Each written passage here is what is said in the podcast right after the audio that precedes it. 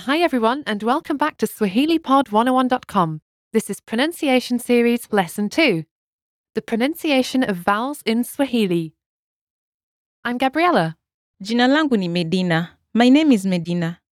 Listeners, did you practice the sounds from lesson 1? We have a few more sounds for you this time five vowels. And these are very easy.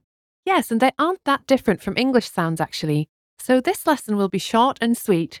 Okay, shall we get started? All right. Now, if you've got the lesson notes, it's probably a good idea to read them as you listen so that you can see which sounds we are talking about.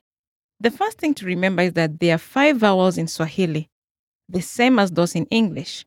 Yes, five. So make sure to practice and remember them well. What we'll do is compare them to sounds in English. Okay, the first one is the letter A. Ah, A is pronounced like the ah in father, never as the ah in cat. Some example words in Swahili are abiria, passenger and sa, clock. The next vowel is e.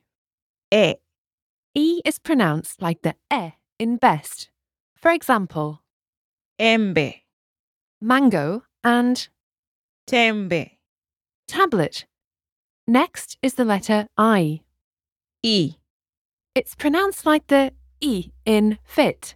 For example, sita, six and pita, pass. Next is the letter O. o, It's pronounced like the o in note. Now don't make a u sound here. We just want a round o. For example, soda, soda and kiboko, cane. The last vowel is the letter u. u, This is pronounced like the oo in duke. It can also be like the o in book. For example, ule, him or her and mume, man. So I guess this basically covers all the vowel sounds that exist in Swahili. Yes, that's right. It's very easy, isn't it? Just finished this lesson. Wondering what to study next?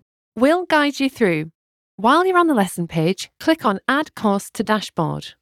This course is now added to your SwahiliPod101.com dashboard where, You can see which lesson to study next. and you can easily jump back into lessons the next time you log in.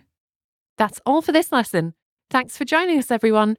Keep practicing that pronunciation, and we'll see you next time. Goodbye. Kwaheri!